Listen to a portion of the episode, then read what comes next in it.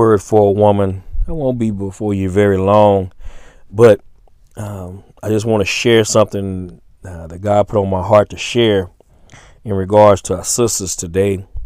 And it's that the title is The Holy Spirit Has a Plan for Us. The Holy Spirit has a plan for us.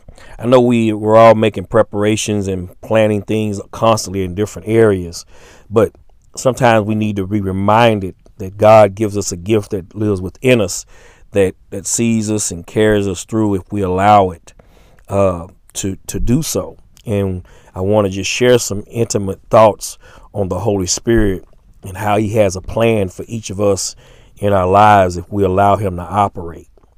You see, the Holy Spirit is a divine person with a plan and purpose for us in our lives. He doesn't come to us haphazardly. He is a person of purpose, and God has an eternal plan and purpose for everyone who accepts Him as Lord and Savior. See, we have to realize that the Holy Spirit is bringing that purpose to reality as we learn to yield to Him and to yield to God's will over our lives. Paul takes a moment and describes this in 1 Corinthians chapter 6 verse 19 where he says, "Don't you know that your body is a temple of the Holy Spirit who is in you, whom you have from God? You are not your own."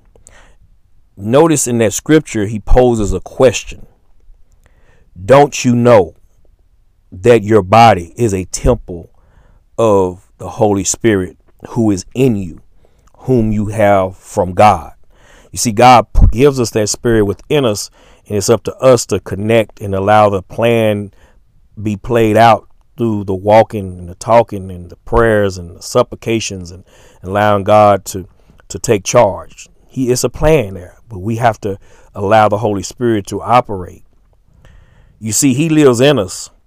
Though He resides in our spirits, His work is limited by what we allow Him to do through our souls and bodies. That is why we need to die to our soulish nature. It is it is so we can cooperate with him to accomplish his purposes. Because we have to admit that sometimes we're the ones in the way like I just shared. We have to admit that sometimes it's us that that need to just allow God's spirit to guide us and lead us. And when he convicts us and it's something that we don't necessarily want to do, we have to learn to learn to yield to it.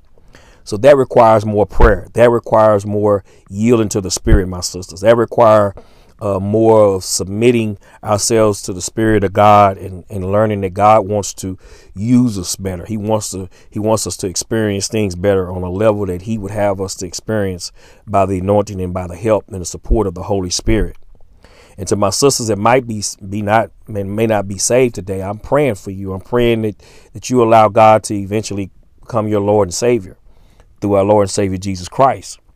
And that you become saved. So that way you can get this anointing of the Holy Spirit that can carry you and then you'll have a better direction. You'll have a better purpose in life because the Holy Spirit is within you and you're you're pairing up with that spirit and that Holy Spirit is governing your mind and your heart and your soul and you're getting that wise counsel and your conscience is being convicted to do better, to, to learn more, to grow in the word and become more powerful for the sake of God. So I pray this has been a blessing to my sisters. And remember that the Holy Spirit has a plan for you. Thank you.